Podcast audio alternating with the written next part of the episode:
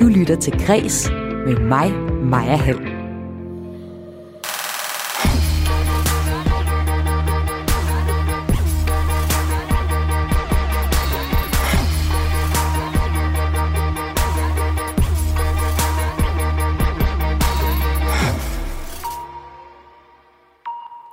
rodede teenagerværelser, der så nærmest lugter ud af tv-skærmen. Eller rige menneskers stilrene og ret kønsløse hjem. Når du ser film, så tænker du måske ikke særlig meget over det arbejde, der er lagt i scenografien, medmindre den altså er dårligt lavet. Dagens gæst i vores temaserie Stjernerne i kulissen er rigtig dygtig til sit arbejde. Det er Rie Lykke, og hun er prisvinder for netop arbejdet med at skabe den perfekte kulisse. Hellerupuen er over os, og øh, Skagen består lige nu primært af rosé og dyre biler. Men der foregår også et ret magisk sammenstød mellem Chanel-solbrillerne og så det hede landskab. De dyre biler drøner igennem på vej op til de her evighedsfester.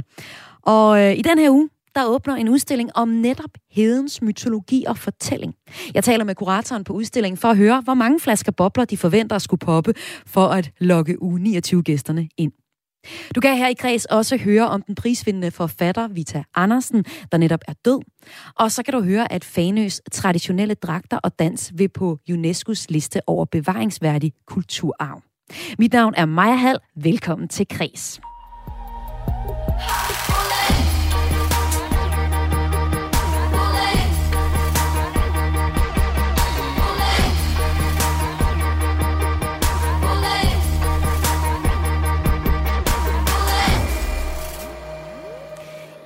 Øh, i kreds har vi den her, og i næste uge fokus på øh, stjernerne i kulissen. Altså, vi taler med de folk, der står bag de store stjerner. Altså dem, der får de store film, musik og kunststjerner til at stråle. Og øh, apropos kulissen, så øh, skal vi se lidt nærmere på arbejdet med netop den den næste halve time. Og det er min kollega Emil Schønning, der har interviewet øh, scenograf Rie Lykke og inviteret hende i studiet i en halv times tid til en snak om at skabe den helt rigtige stemning i en film. Og til en snak om et fantastisk tapet med blomster på. Hvis vi lige kigger lidt rundt herinde, så kan jeg sige, at vi sidder i et øh, studie, som... Øh som, ja, hvad er det, en 20 kvadratmeter eller noget i den, øh, noget i den dur. Der er øh, to store tv-skærme, hvor tiden står på, så har vi øh, fire mikrofoner, og jeg har øh, lagt en øh, blok et eller andet sted hen over øh, hos dig, for at det skulle se sådan ekstra journalistagtigt ud, og nu har jeg taget headsettet på, også for at det ser sådan rigtig øh, journalistagtigt ud. Synes du, det her det ligner et, et radiostudie? Altså, vil du indrette et studie sådan her, hvis du skulle lave et radiostudie i en film? Øh, er nu 2021, der ja. ligner det jo meget godt, men øh, jeg tror, at øh, jeg vil træffe nogle andre valg.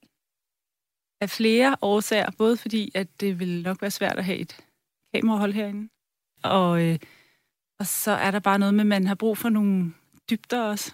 Øh, det hele vil blive meget tæt og nært her. Ja. Det igen kommer an på, hvordan, hvad, hvad, hvad skulle scenen være, ikke? Nok lige lidt for tight og lidt for vidt, vil jeg tænke her. Ja, jamen altså, øh, det er, øh, vi, vi sidder tæt inde i øh, studiet, og øh, endnu en gang, øh, Rie Lykke, tusind tak, fordi du havde tid til at komme forbi herinde i øh, studiet. Du er scenograf. Du har senest vundet en øh, Robert for, øh, for scenografien i øh, filmen Vores Mand i Amerika, og øh, som er en film, jeg er ret sikker på, at vi kommer til at tale mere om i løbet af den her halve time, vi skal øh, snakke nu. Og øh, vi mødes jo her i, øh, i studiet på min hjemmebane, om man, øh, man vil. Og da jeg øh, ringede til dig, der tænkte jeg, du har sikkert sådan et, øh, nærmest sådan en stor lagerhal, eller et eller andet med et værksted, og der bliver svejset og, og, og, og hamret og alt sådan noget, og, og, og alt muligt, når man er scenograf.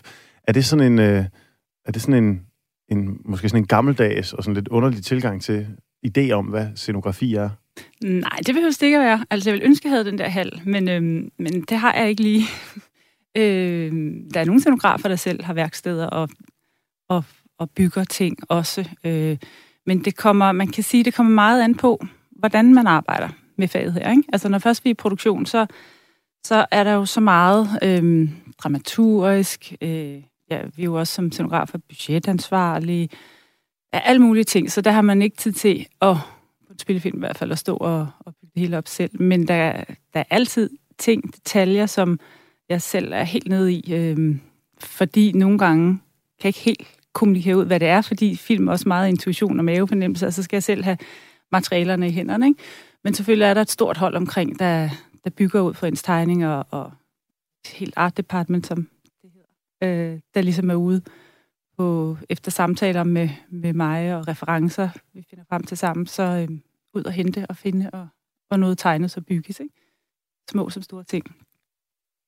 Min antagelse omkring øh, det at være scenograf er, at det er sådan lidt vores øh, sådan overskrift på det her er jo øh, stjernerne i kulissen.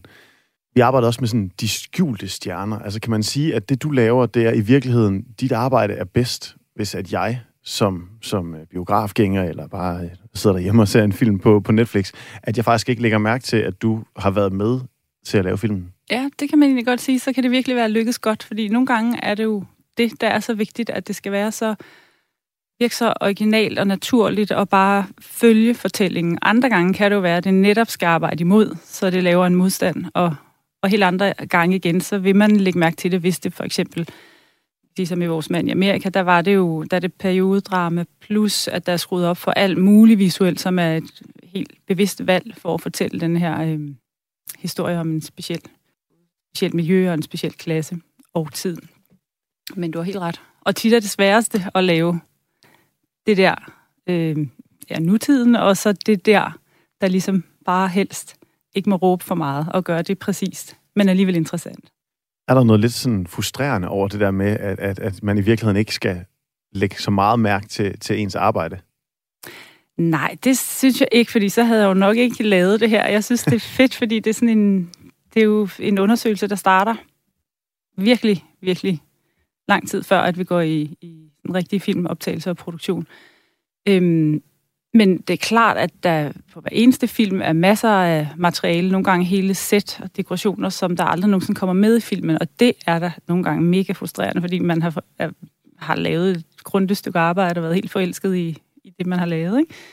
Men, øh, men det er bare oddsene, fordi i sidste ende, der skal det hænge sammen som en samlet historie, og det, der skal fortælles, når man sidder ved, når de sidder til sidst i klippebordet, der har jeg jo ligesom givet slip i min proces. Der skal tingene være der. Vi skal, øh, vi skal tale lidt om øh, processen, hvordan man laver scenografi til en film, hvordan du finder de ting, der skal med i, i, i sættet. Vi skal også forbi øh, det, du er allermest stolt af, det som vi har valgt at kalde dit mesterværk, og så øh, og snakke lidt om det der med at møde nogle af dem, som øh, vi andre måske øh, ser mere på filmene end, end, end dit arbejde. Men jeg tænker, scenograf og scenografi, hvor starter den interesse henne? Øh, jamen, jeg vidste ikke rigtigt, det fandtes som sådan, øh, indtil jeg blev sådan rimelig gammel, tror jeg. 18 år eller sådan noget, måske 19. Øh, jeg gik på en billedkunstskole, og der havde jeg en lærer, der sagde til mig, om øh, jeg havde overvejet scenografi, fordi vi ligesom havde gennemgang på vores malerier, og det vidste jeg ikke rigtigt, hvad var.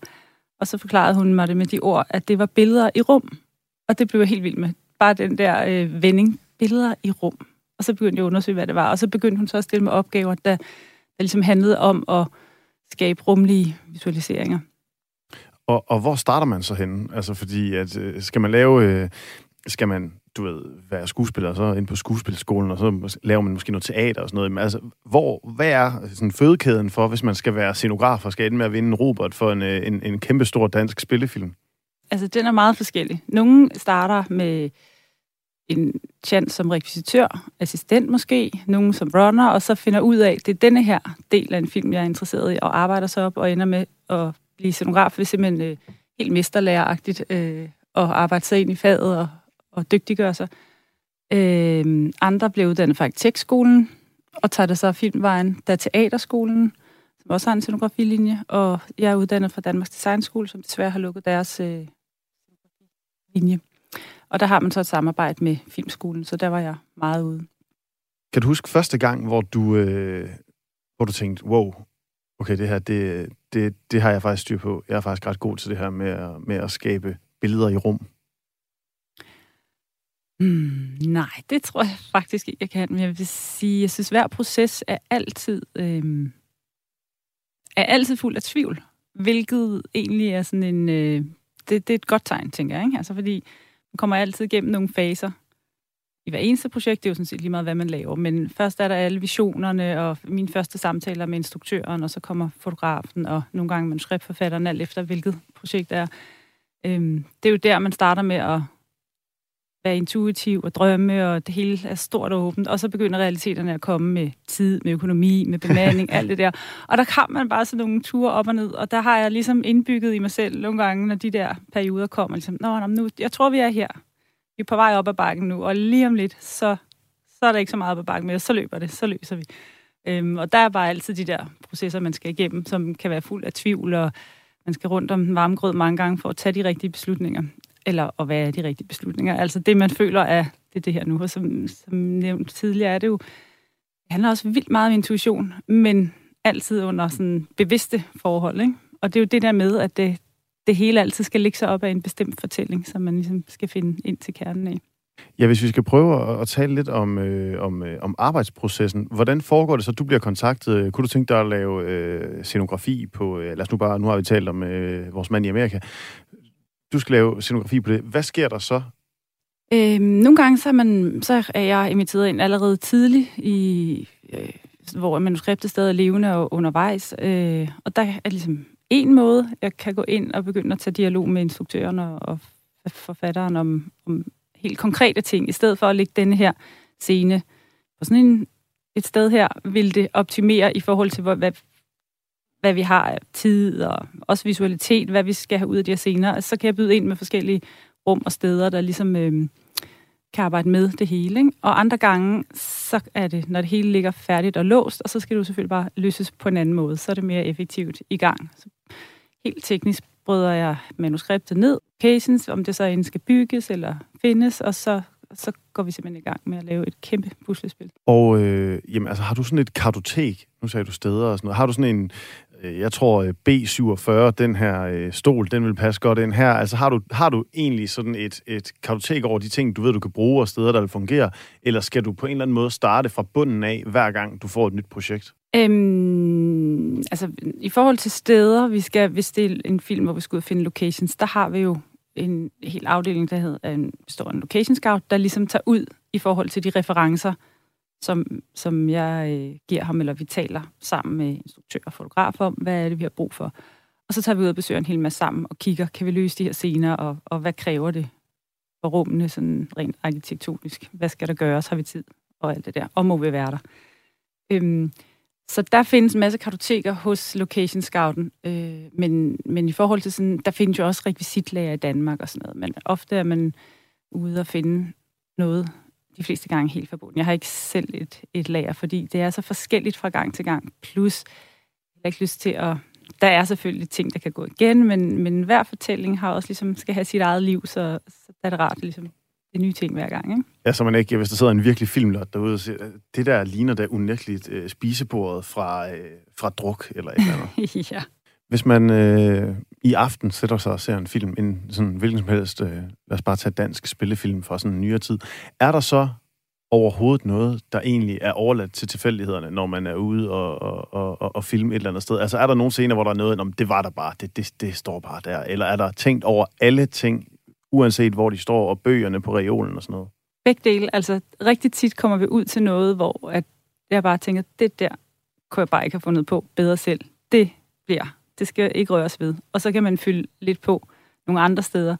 Øhm, så ja, altså det er jo også en del af øvelsen nogle gange at tage ud og kigge på noget, der er ingenting. Og så det at blive til rigtig meget, og andre gange kommer vi ud og har en forestilling om et eller andet, og så ligger der en eller anden skjult gave. Og så, så det er den der åbenhed hele tiden, ligesom, mm, det skal vi tage ind. Det var slet ikke det her, vi kom for, men så må vi simpelthen ikke den her scene i stedet for på det her sted, for det her skal med øh, i en ny sammenhæng. Ikke? Vi startede med at snakke om øh, det her studie, vi sidder i nu, at øh, hvis nu det skulle have været øh, øh, et sæt til en film.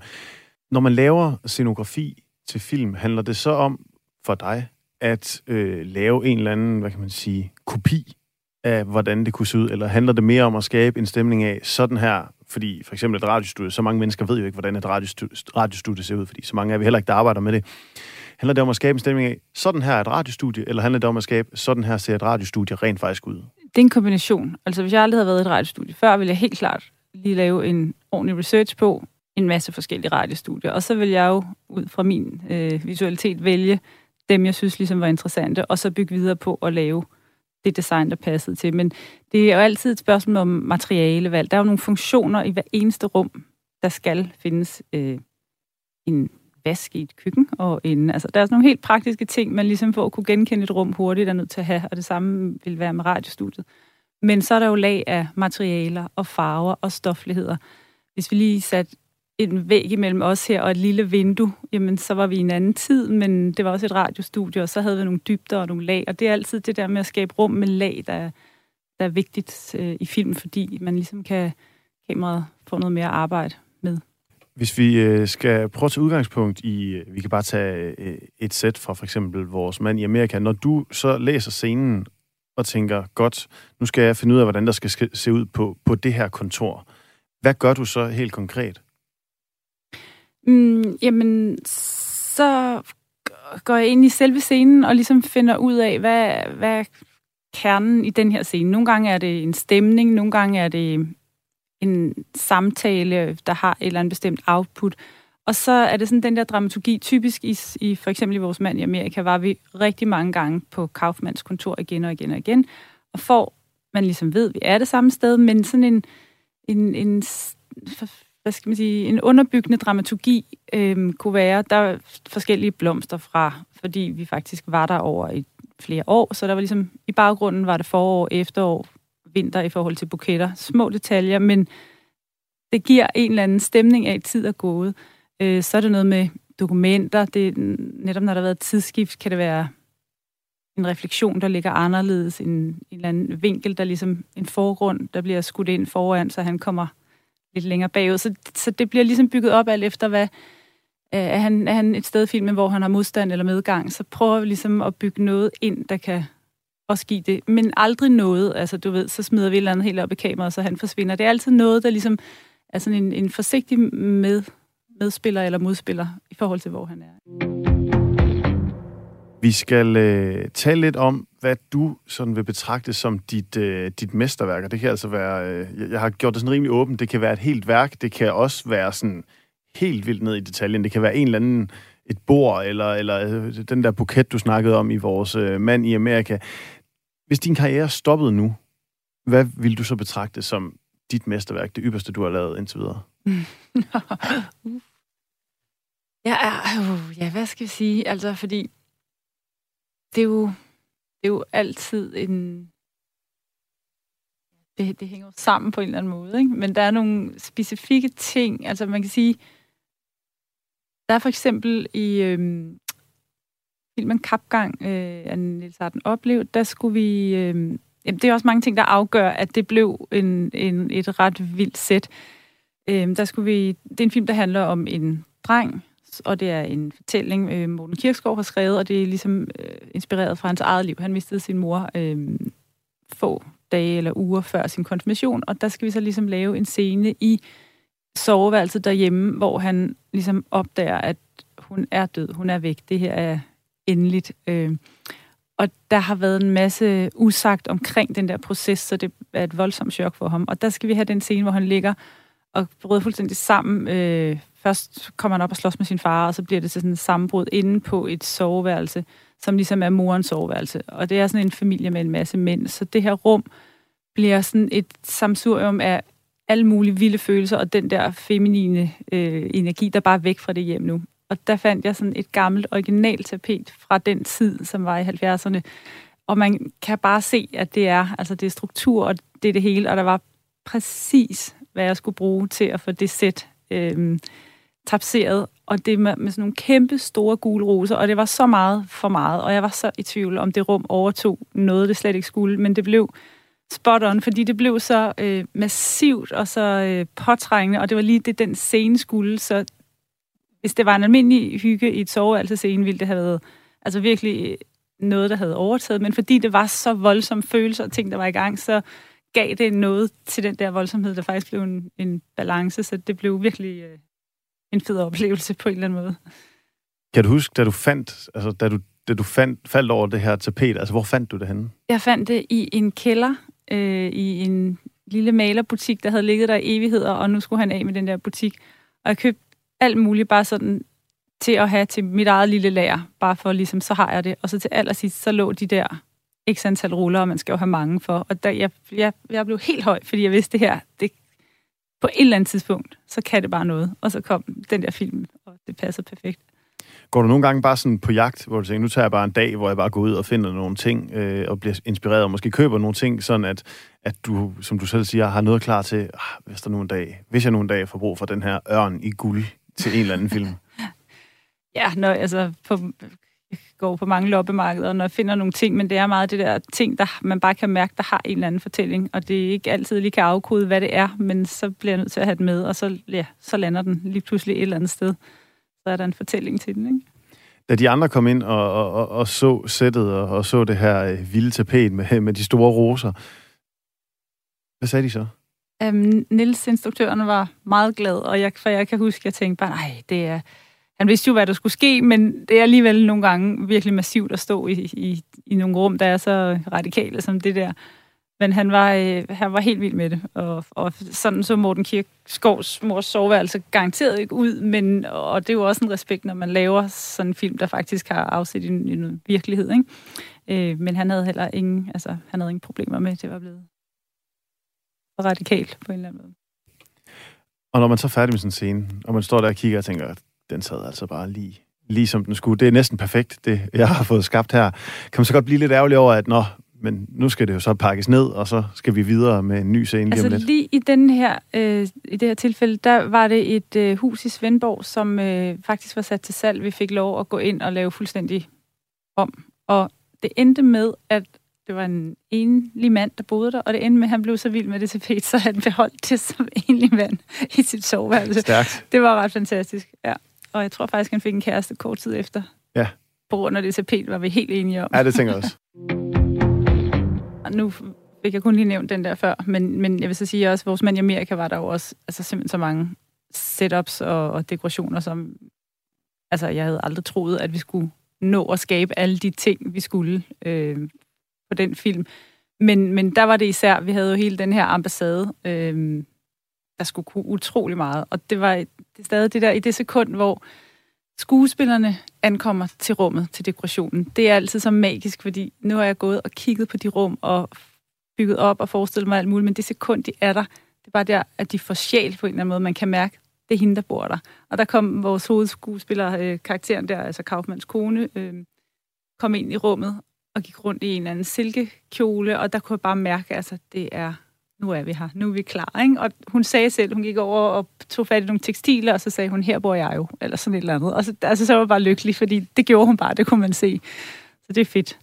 Ja, fordi det er vel også på en eller anden måde altså, jo faktisk et kæmpe ansvar, fordi alle skuespillerne, som skal nu være de her roller, har jo også ind i deres hoved et eller andet billede af, når man altså, den her person ser sådan her ud, og vedkommende bor sådan her. Ja. At det der med, jeg tænker, at når de så kommer ind første gang, så må der også være sådan en eller anden nervøsitet for, hvis de nu bare har set, nej, her så helt anderledes ud, og jeg kan slet ikke ja. se mig i det her, og, og alt sådan noget. Ja, præcis.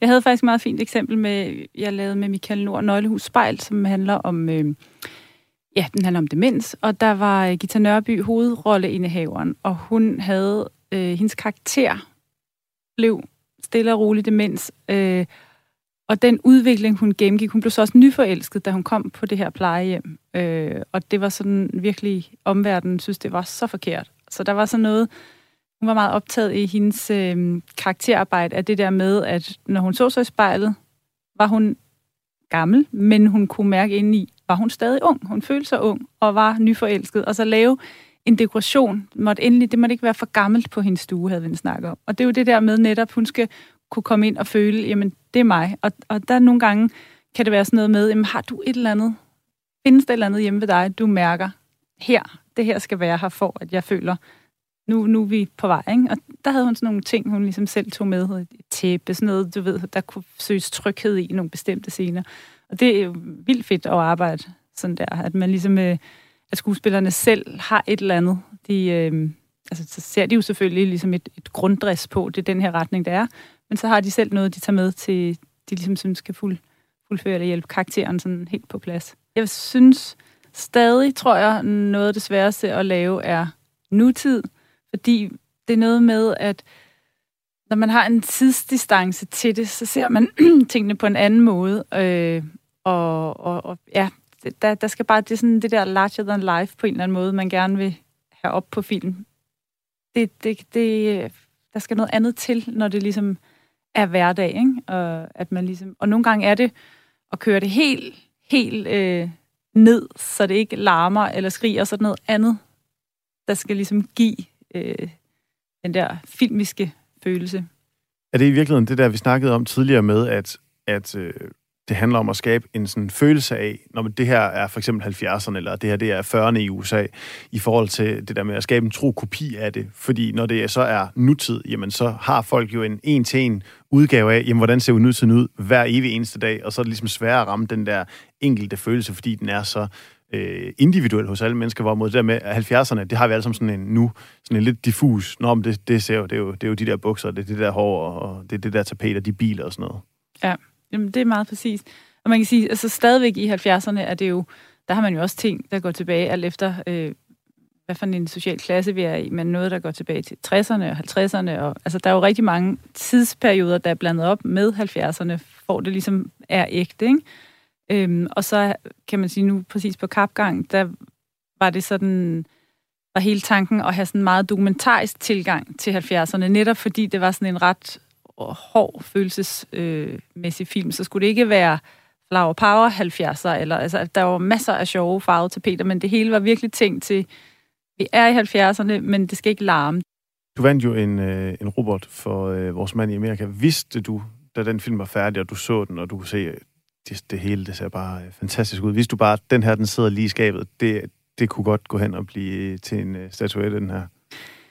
Nej, det synes jeg aldrig, man ved, før at, øh, altså, før filmen ligesom ligger der. Jeg får jo lov at se nogle af de første klip, og der er altid, der er scenerne bare ligesom lagt op for at fornemme, og der skal testes på, hvordan, hvordan virker, når, når, når den åbner sådan her, og når den lukker sådan her. Der er jo så mange lag i det der klippearbejde, der er så altså helt vildt interessant og magisk, det der sker bagefter. Ikke? Øhm, så, så altså, jeg kan, kan jo være glad og stolt af det arbejde, og for at ligesom vi kom hjem med, det var sådan her, vi virkelig ønskede, det skulle være, men det er først, når filmen, altså den skal jo hænge sammen. Det kan jo ikke hjælpe noget, der er en scenografi, der er super flot, eller super speciel, eller hvad det nu er, man er gået efter, og, og filmen ikke hænger sammen.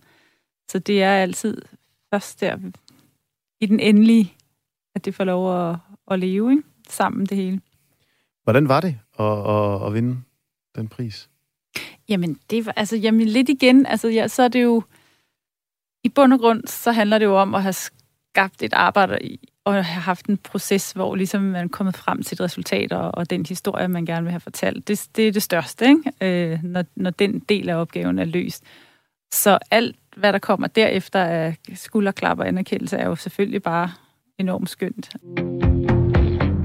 Jeg kunne godt tænke mig, at vi også lige kommer forbi øh, det der møde med, ja, for eksempel, nu er det bare ud fra mit sådan mainstream-agtige perspektiv, det som vi kender som, som stjernerne. Er der et møde med en skuespiller, der på en eller anden måde, eller instruktør for den sags skyld, har gjort stort indtryk på dig? Altså, det kan godt være, at jeg er sådan lidt for i jordbunden, men øh, øh egentlig for at være helt ærlig, nej. Altså, jeg har det sådan, alle de folk, jeg møder og arbejder med, øh, ja, jeg, jeg synes, jeg, jeg ligesom går ind i projektet for det, der skal løses, og, og, øhm, og synes, det er, det er det, jeg har øjet på. Men jeg vil sige, men det er ikke arbejdsmæssigt. Altså, øhm, min søn, han kom til at gå ind i Harrison Ford, da vi boede. her, boede i to år i Los Angeles. Og så kiggede han op, og så kunne han bare se, det var ham der fra Star Wars, og det synes han alligevel var vildt. Og det synes jeg faktisk også var lidt sjovt. Men det havde jo ikke rigtig noget med mit arbejde at gøre. Men så stod der sådan en gammel mand, han lige var kommet til at gå ind i, fordi han havde fået nye sneaker, så gik jeg og kiggede ned på dem, og så gik han ind i maven på Harrison Ford. ja, altså, det, det gad man alligevel også godt. ja. Hvad hedder det? Er det, er det så bare, øh, altså det er jo så din tilgang, men er det også din opfattelse, at, at, at det ligesom er det mindset, der er på, på, på sættet, at, at når man, her arbejder vi alle sammen, vi er alle sammen ens? Ja, altså sådan synes jeg, sådan synes jeg det er, fordi vi, har, vi er der jo alle sammen, og alle sammen afhængige af, at vi gør hver vores ting, så det er sådan meget, øh, meget rent arbejdsmæssigt, synes jeg. Og så er det jo, og så er det klart, så er der nogen, Øh, der er jo også sådan en, hvad skal man sige, det, der er også sådan en, øh, altså man skal også aflæse koder og sådan noget, fordi både instruktører, skuespillere fotografer er, er jo forskellige mennesker og har forskellige måder at gå til deres ting. Øh, hvor meget ro der skal være, hvor meget ro der kan tåles at være. Og det er jo også sådan en del af, ja, hvem er de? Hvordan arbejder de? Det forholder vi os til, når vi løser, løser vores del. Så alle ligesom har lov at... Altså man kan sige, at skuespillerne har jo bare vanvittigt meget på spil hele tiden, fordi det er bare dem, der hele tiden er på skærmen. Så der har jeg bare enormt meget respekt for, hvordan de gerne, hvis der er nogen, der har nogle særlige måder at arbejde på, ikke? at så skal der være ro omkring det, så vores ting er gjort inden. Og øh, jamen, en af de ting, vi er gået ind med til det her tema, det er øh, sådan et hovedspørgsmål, der hedder, får man anerkendelse nok for det arbejde, man laver, nu når at der er nogle andre, der i den grad tager en så stor del af kagen, som i dit tilfælde jo øh, skuespillere og instruktører gør. Synes du, at øh, sådan en som, øh, som undertegnet, at, at, at jeg burde jeg være bedre til at se det, du laver, og give jer scenografer for eksempel den anerkendelse, som I fortjener? Øhm, jeg synes faktisk, at der er... Altså, det er jo netop et eller andet usynligt arbejde, der bare skal være der, og så kommer alt andet ovenpå. Så det tænker jeg bare ligesom, sådan har jeg i hvert fald altid oplevet det. er sådan et, en, et grundvilkår ved det her fag. Men jeg synes, der er kommet meget mere, end, end da jeg var nyuddannet, sådan forståelse og bevidsthed om, hvor vigtigt det er. Øhm, altså bare det, at for eksempel, der er jo øh, Bodil-statuetten, og det er inden for de, jeg kan ikke huske hvornår, men nyere tid her, har de ligesom oprettet en særpris, der hedder Henning Bags-prisen til scenografer, fordi det er jo netop også en anerkendelse af, at det er vigtigt, at det her er der taget rigtig, rigtig meget stilling til, altså som i virkelig meget stilling til det hele, ikke? Og, og det er en meget, meget stor del af en film.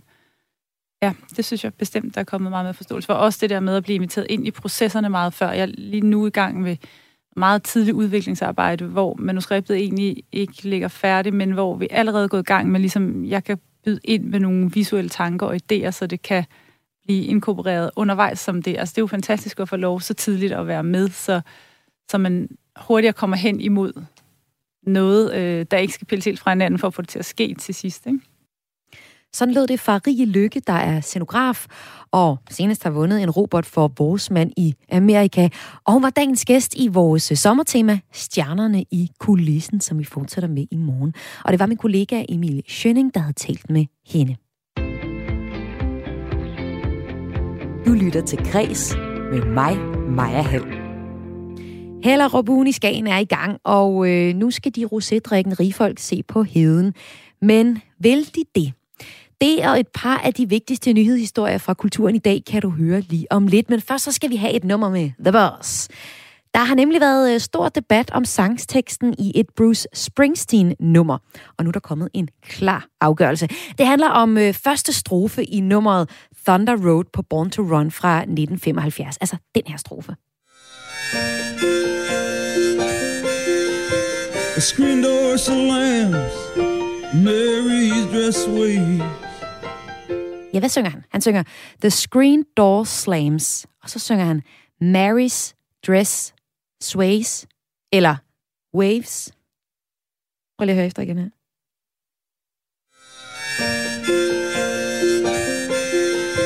The screen door slams, Mary's dress waves. Diskussionen er gået på, om Marys kjole svejer, altså sways, eller bølger Waves. På en hjemmeside så står der Waves, men i Springsteens erindringsbog og i de håndskrevne noter står der Sways. Så hvad er det rigtige? Det er noterne, der er det rigtige. Det slår den mangeårige Springsteens samarbejdspartner og manager samt medproducer på Born to Run albummet, Jon Landau, fast i en e-mail ifølge USA Today. Og øh, han skriver, at det er sådan, at han skrev det i sin originale notesbog. Sådan sang han det på Born to Run i 1975. Og sådan har han altid sunget det til 10.000 vis af koncerter. Og det er også sådan, han synger det på Broadway lige nu. Og øh, lad os høre nummeret uden trykfejl, altså Bruce Springsteen med Thunder Road.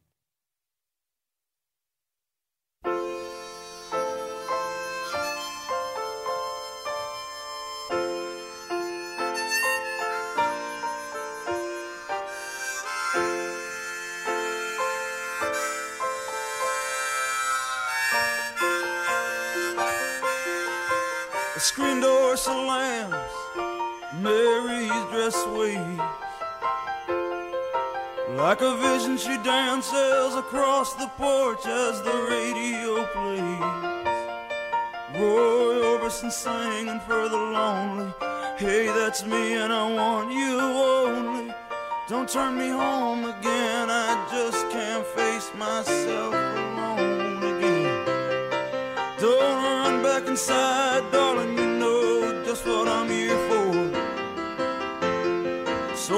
heard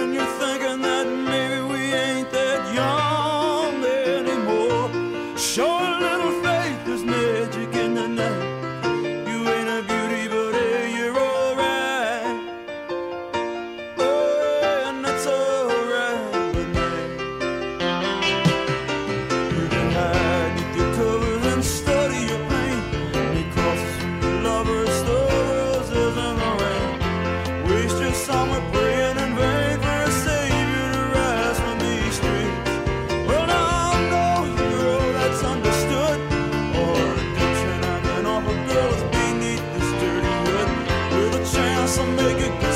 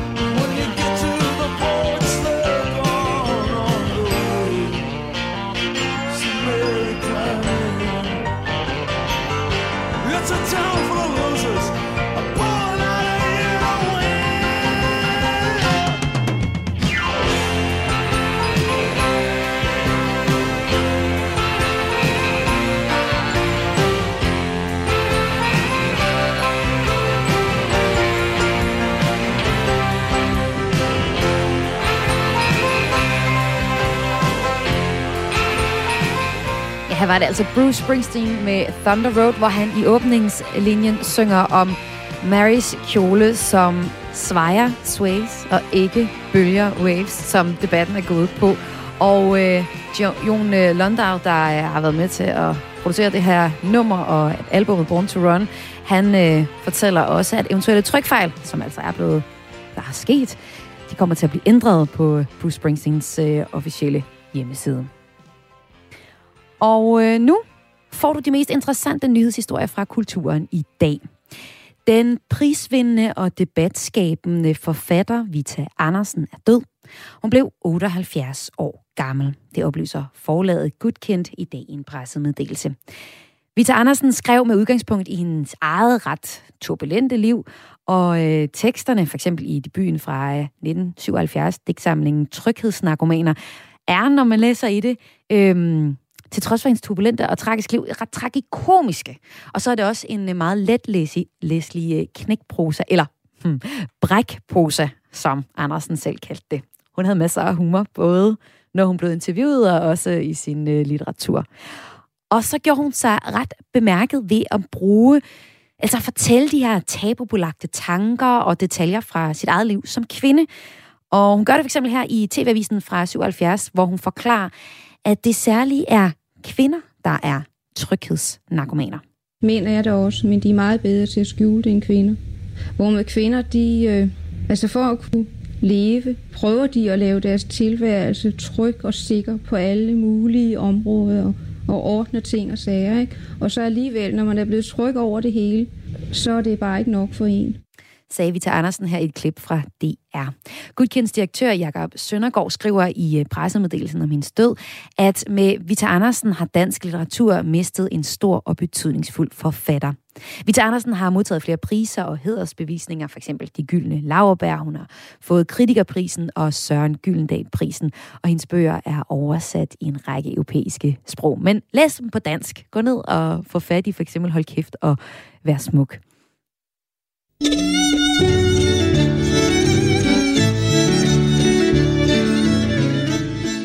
Arabisk kaffe, reggae-musik fra Jamaica og traditionelle dragter og dans fra Fanø. De to første de er allerede en del af UNESCO's liste over bevaringsværdig kulturarv, men dans, så for eksempel det her musik, vi hører her, kan snart gå hen og blive en del af UNESCO's liste. Det er i hvert fald sådan, at initiativtager og formand for fonden Sønderho, Susanne Vindsløv, fortæller, eller vil rigtig gerne have det her på listen, og hun fortæller, at musikken, dansen og klædedragterne er helt ærligt en daglig del af livet i Sønderho på Fanø. Vi lever med, at vi tager dragter på, når der er festlige begivenheder, ikke kun til Sønderho dag, men også hvis der for eksempel er barndåb i kirken, og andre sådan store begivenheder i Sønderho. Så er der nogen, der tager deres dragter på. Og det er nogle helt særlige dragter, en helt særlig musik og en helt særlig dans. Og den skal der på UNESCO's liste, mener hun. Og det får hun opbakning fra vores kulturminister Joy Mogensen om. I weekenden så havde de besøg af hende, der bakker op om ansøgningen. Og kommer det på listen, så vil det have betydning for, at for eksempel musikerne på Fanø kan søge om fondsmidler, vurdere Vindsløv. Hun forklarer faktisk også, at den her øh, dans og øh, klæderne og musikken, den stammer fra Fanøs søfartstid, hvilket er ret sjovt. Dansen for eksempel, den ved man nogenlunde med sikkerhed, at den kommer fra den dans, der hedder polsdans, som øh, polske soldater tog med til Skandinavien. Den er så blevet videreudviklet og forfinet, kan man sige, på Fanø, sammen med den musik, som søfolkene blev inspireret af, når de var ude i den store verden og kom hjem sagde Susanne Vindsløv, der altså er initiativtager bag en ansøgning om at få musikken og dansen og klædestykkerne på UNESCO's liste over bevaringsværdig kulturarv. Jeg elsker, når udlandet opdager Danmark, og særligt noget kultur i Danmark. Og i går så var det så nyhedssatire-showet Last Week Tonight med John Oliver, der havde opdaget ham her. Goddag, det er John Dillermand. John Dillermand, John Dillermand. Han er verdens længste dillermand. Der er næsten ikke noget, han ikke... Ja, og øh, John Oliver, som altså er verden på det her satireshow, han var simpelthen nødt til at stoppe sin sommerferie og så lave en video om børneprogrammet her, øh, fordi at han synes, det er så ekstremt fantastisk godt børnetv, som øh, der bliver lavet her i Danmark. Han øh, siger for eksempel i sin video, det er væsentligt mere fantasifuldt, end hvad vi kalder børnetv, og henviser sig til USA. Og blandt andet sammenligner han John Dillermans show her med amerikanske børneprogrammer som Paw Patrol og Peter Pedal. Og så bliver man bare lidt stolt, ikke, når man lige bliver sammenlignet med selveste Peter Pedal. Du lytter til Græs med mig, Maja Hall.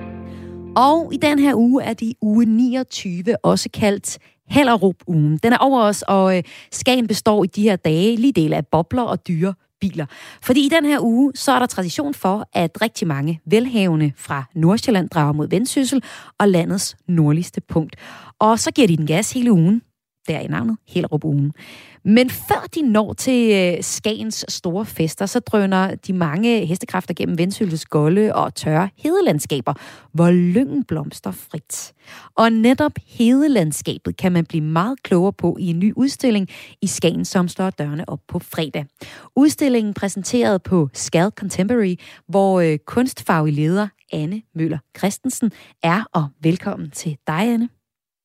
Tusind tak for det, Maja. Du er lige holdt ind på en øh, P-plads her på vej op til Skagen. Simpelthen direkte fra en, øh, et motorvejsstop på E45. Jeg er glad for, at du holder ind. Øhm, Udover at være kunstfaglig leder, så er du også kurator på den her udstilling, som hedder Broom Blossoms, og som kunstneren Oscar Kolander står bag. Hvad kan man se på den her udstilling? Jamen, øh, på Broom Bottoms, der kan man se et øh, hedelandskab, som rummer både elementer af fortid, nutid, og sådan set også forestillinger om fremtiden i installation, lyd og video. Så man kan se mange øh, gamle billeder af heden, eller hvordan? Nej, man kan sige, det er også Koliander, den, den dansk-svenske kunstner, som vi har inviteret op til at undersøge hedelandskaberne i, i Vendsyssel, som har fortolket på, hvad han har set og læst op på en masse forskellige myter og stavn om heden, øh, fordi dem er der masser af. Og hvad betyder så den her øh, udstillingstitel, Broom Blossoms? Jamen altså, man kan sige, Broom Bottoms øh, kommer af en gammel nordengelsk folkesang, der handler om en, en børstenbinder, øh, som har bundet koste af lyng. Og det er noget, vi også ved, man har gjort i, i Vendsyssel og på de her golde egne. Mm. Øhm, så har man simpelthen brugt den her lyng til at binde børster. Og i udstillingen, der vil kosten, eller lynglinen, som man måske vil sige i, i det jyske, øh, den fungerer ligesom som et medierende element, der kan fortælle noget om gamle håndværkstraditioner, men også kan sige noget om menneskets relation til naturen og til de teknologier, som vi, vi er så afhængige af. Okay, så det man kan se på udstillingen, det er både sådan det helt konkrete, altså håndværkskunsten og høre om myterne, men jo så også er der det her filosofiske lag over, jamen hvad er det egentlig, der vi gør ved vores øh, natur, øh, for eksempel som hedelandskabet. Og det er der, der ligger sådan et ret magisk sammenstød mellem det her golde hedelandskab og myterne omkring det, og så Mm. overfloden, de der dyre biler og champagne, som bliver drukket som øh, kildevand i Skagen i den her uge. Og, og de her mennesker, Hellerup menneskerne, der skal op øh, i uge 29 ugen til Skagen og spise en masse skalddyr og drikke en masse bobler, jamen de kører jo igennem det her hedelandskab. Altså, hvad tænker I, du egentlig som øh, kurator om den kontrast?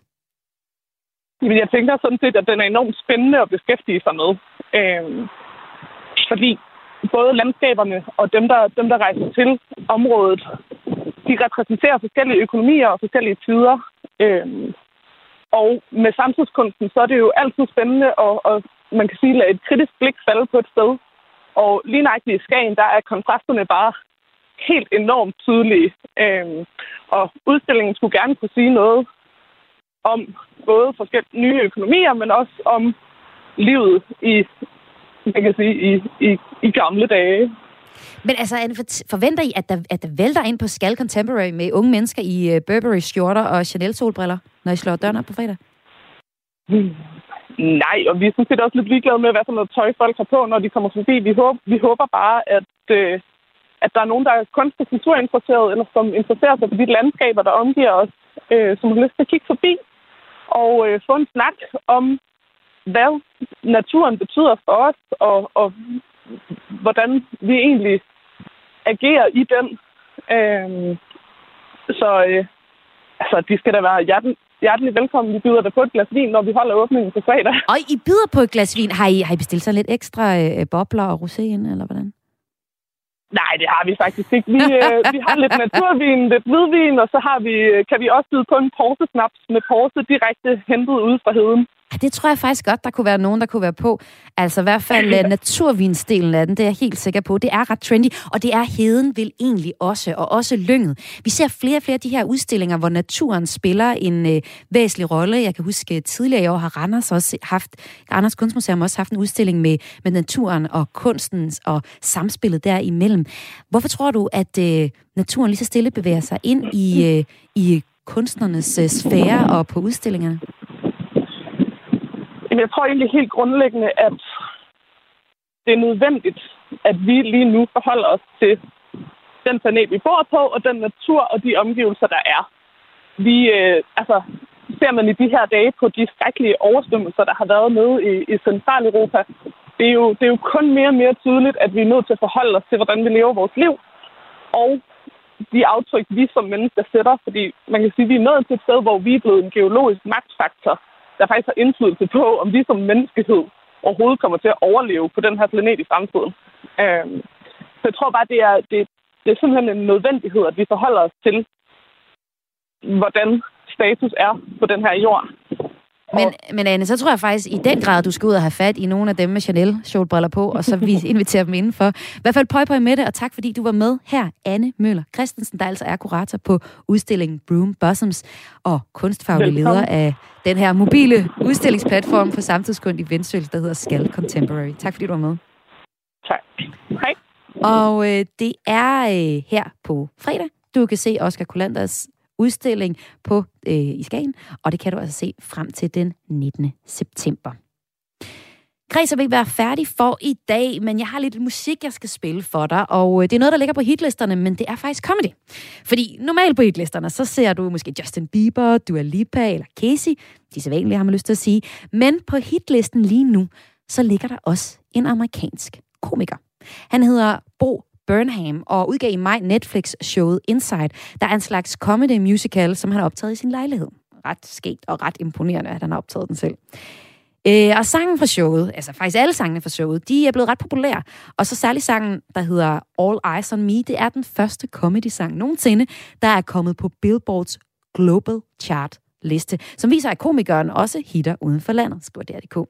Herhjemme, der ligger albummet lige nu nummer 11 på øh, hit, album-hitlisten, og øh, jeg har tænkt mig at spille et nummer til sidst fra den her plade, og den hedder White Women's Instagram. Og her, der tager han tyk pis på hvide kvinders Instagram og oprenser altså klichéfyldte billeder, som du kan finde på de her hvide, smukke kvinders øh, Instagram-profiler. For eksempel avocadoer, nyfalden sne, et glas vin og en gedeostsalat. Alting i perfekt lys og meget smukt anrettet. Og så spørger han så i omkvædet, er det her himlen? Og svarer sig selv, nej, det her er en hvid kvindes Instagram.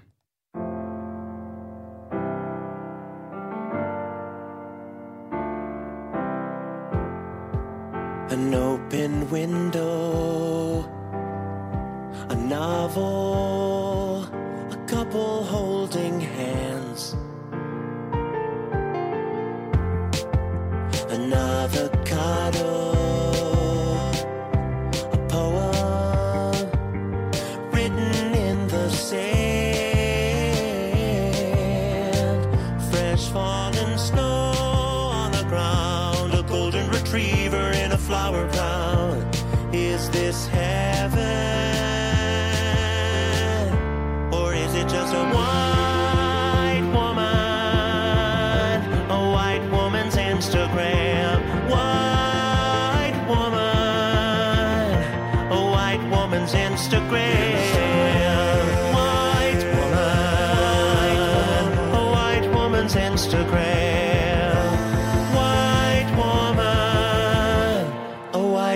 Instagram. Latte foam art. Tiny pumpkins. Fuzzy comfy socks. Coffee table made out of driftwood. A bobblehead of Ruth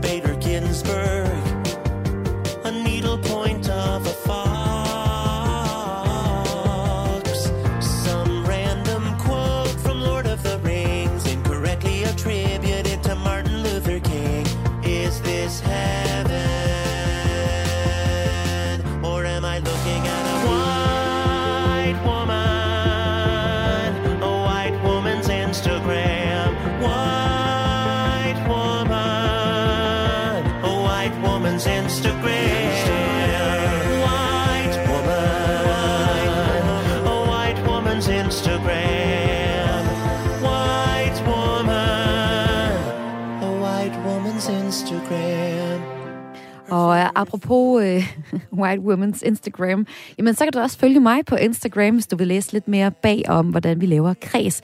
Du finder mig ved at søge på Maja Hal og så et underscore. Og du har lyttet til Kreds her på Radio 4, hvor jeg har været din vært den sidste times tid. Programmet kom i hus med hjælp fra Emil Schønning og Mathias Wissing. Og øh, Kreds er tilbage igen i morgen med en øh, ny omgang Kreds. Du er altid velkommen til at skrive os ind til os med tips eller idéer eller kommentarer til du sender en mail for eksempel til kreds radio4.dk, og det er k r a i s radio4.dk. Indtil i morgen, der kan du finde programmet som podcast der, hvor du plejer at lytte til det. Og god eftermiddag.